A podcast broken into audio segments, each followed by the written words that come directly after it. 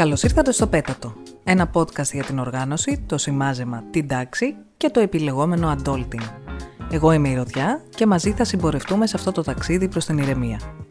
Σε αυτή την εκπομπή κάνω ό,τι μπορώ για να καλύψω γενικές απορίες και να προτείνω πρακτικές λύσεις για καθημερινά προβλήματα, αλλά είμαι στη διάθεσή σας για να απαντήσω σε εξειδικευμένα ζητήματα είτε στην εκπομπή είτε και σε one-on-one συνεδρίες προσωπικής βελτίωσης.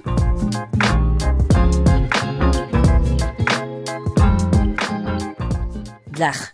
Δεν ξέρω αν υπάρχει άλλος άνθρωπος στον κόσμο που να βαριέται τις δουλειές του σπιτιού όσο εγώ, αλλά πρέπει να γίνουν οι διαολεμένες.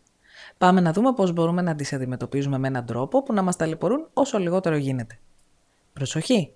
Όποια αναφορά γίνει σε υλικά καθαρισμού είναι αυτά που χρησιμοποιώ εγώ και δεν αποτελούν διαφήμιση. Επίσης, κάποια πράγματα μπορεί να ακουστούν μ, βασικά, αλλά πιστέψτε με, τίποτα δεν είναι αυτονόητο. Βασική παραδοχή νούμερο 1.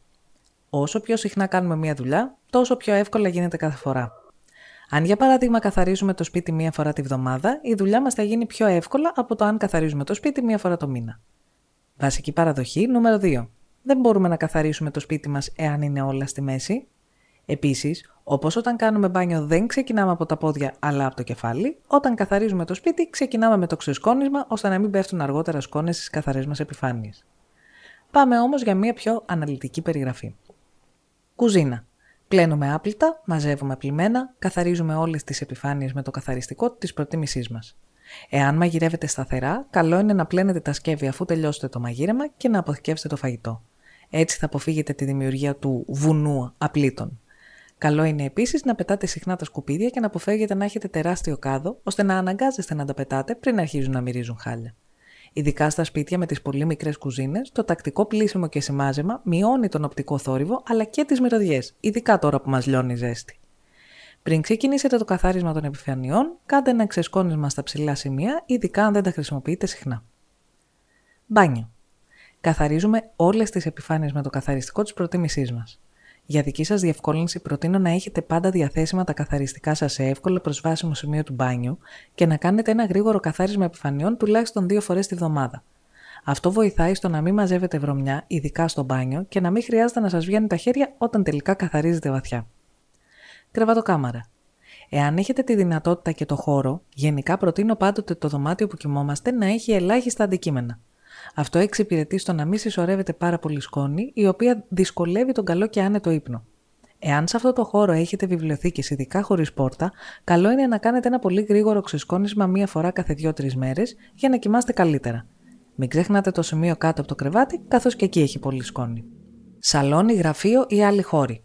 Ξεκινάμε με σημάζεμα, τίναγμα, συνεχίζουμε με πολύ καλό ξεσκόνισμα και μετά σκούπα και σφουγγάρισμα.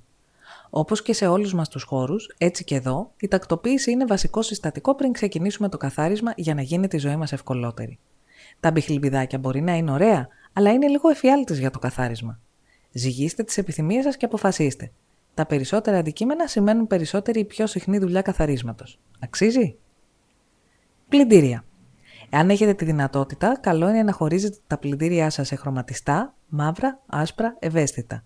Οι οδηγίες χρήσης των πλυντηρίων σίγουρα θα μπορούν να σας καθοδηγήσουν για τις ιδανικές θερμοκρασίες και προγράμματα.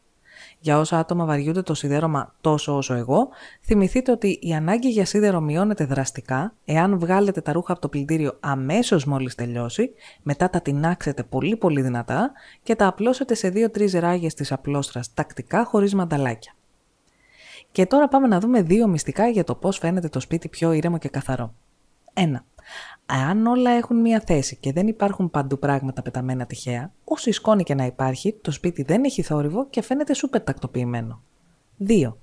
Η ζωή μου έχει γίνει ακραία πιο εύκολη από τότε που βγήκαν τα Swiffer. Εάν αφιερώνετε 5 με 10 λεπτάκια, μια φορά κάθε μια-δύο μέρες, σε ένα γρήγορο Swiffer επιφανειών και πατώματος, γλιτώνετε πάρα πολύ κόπο όταν θα έρθει η ώρα της γενικής καθαριότητας. Το μεγαλύτερο βοήθημα είναι οι καλές μας φίλες οι λίστες. Κάντε μία λίστα με όλες τις δουλειές του σπιτιού αναδωμάτιο. Έτσι, εάν αντιμετωπίζετε πρόβλημα με το χρόνο σας, μπορείτε να αναθέσετε συγκεκριμένες μέρες για συγκεκριμένες εργασίες. Δεν είναι ανάγκη να γίνονται όλα μαζί. Μπορείτε να κάνετε λίγο κάθε φορά για να μην σας πέφτει ο ουρανός στο κεφάλι. Λίγη τακτοποίηση και καθαριότητα βελτιώνει τη διάθεση και την ψυχολογία μας. Επειδή όμως είναι λογικό σε διάφορες φάσεις να είστε είτε κουρασμένες από τη δουλειά, είτε πιεσμένες, είτε σε κακή φάση ψυχικής υγείας, μην διστάσετε να ζητήσετε βοήθεια από ανθρώπους που εμπιστεύεστε. Είμαι σίγουρη πως κάποιο αγαπημένο σας πρόσωπο θα χαρεί να βάλει ένα χεράκι για να νιώσετε καλύτερα.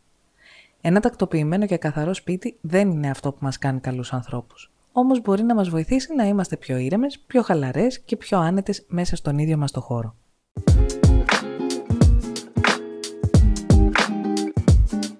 Ο χρόνος μας τελείωσε για σήμερα. Μπορείτε να επικοινωνείτε μαζί μας για κάθε απορία ή πρόταση. Για τους κοφούς followers, αλλά και για όσες φίλες βαριούνται να ακούσουν όλη την εκπομπή, το πλήρες κείμενο του επεισοδίου υπάρχει στο site μας. Κάντε κλικ στη σελίδα Πέτατο για να βρείτε όλα τα επεισόδια. Ευχαριστείς για την ηχοληψία στον Νίκο Σπα και για την παραγωγή στην Tonya Goes to Hollywood. Σας ευχαριστώ που φτάσατε ως το τέλος και θα τα ξαναπούμε το επόμενο Σάββατο. Μέχρι τότε, ψυχραιμία, συγκέντρωση και συνέπεια.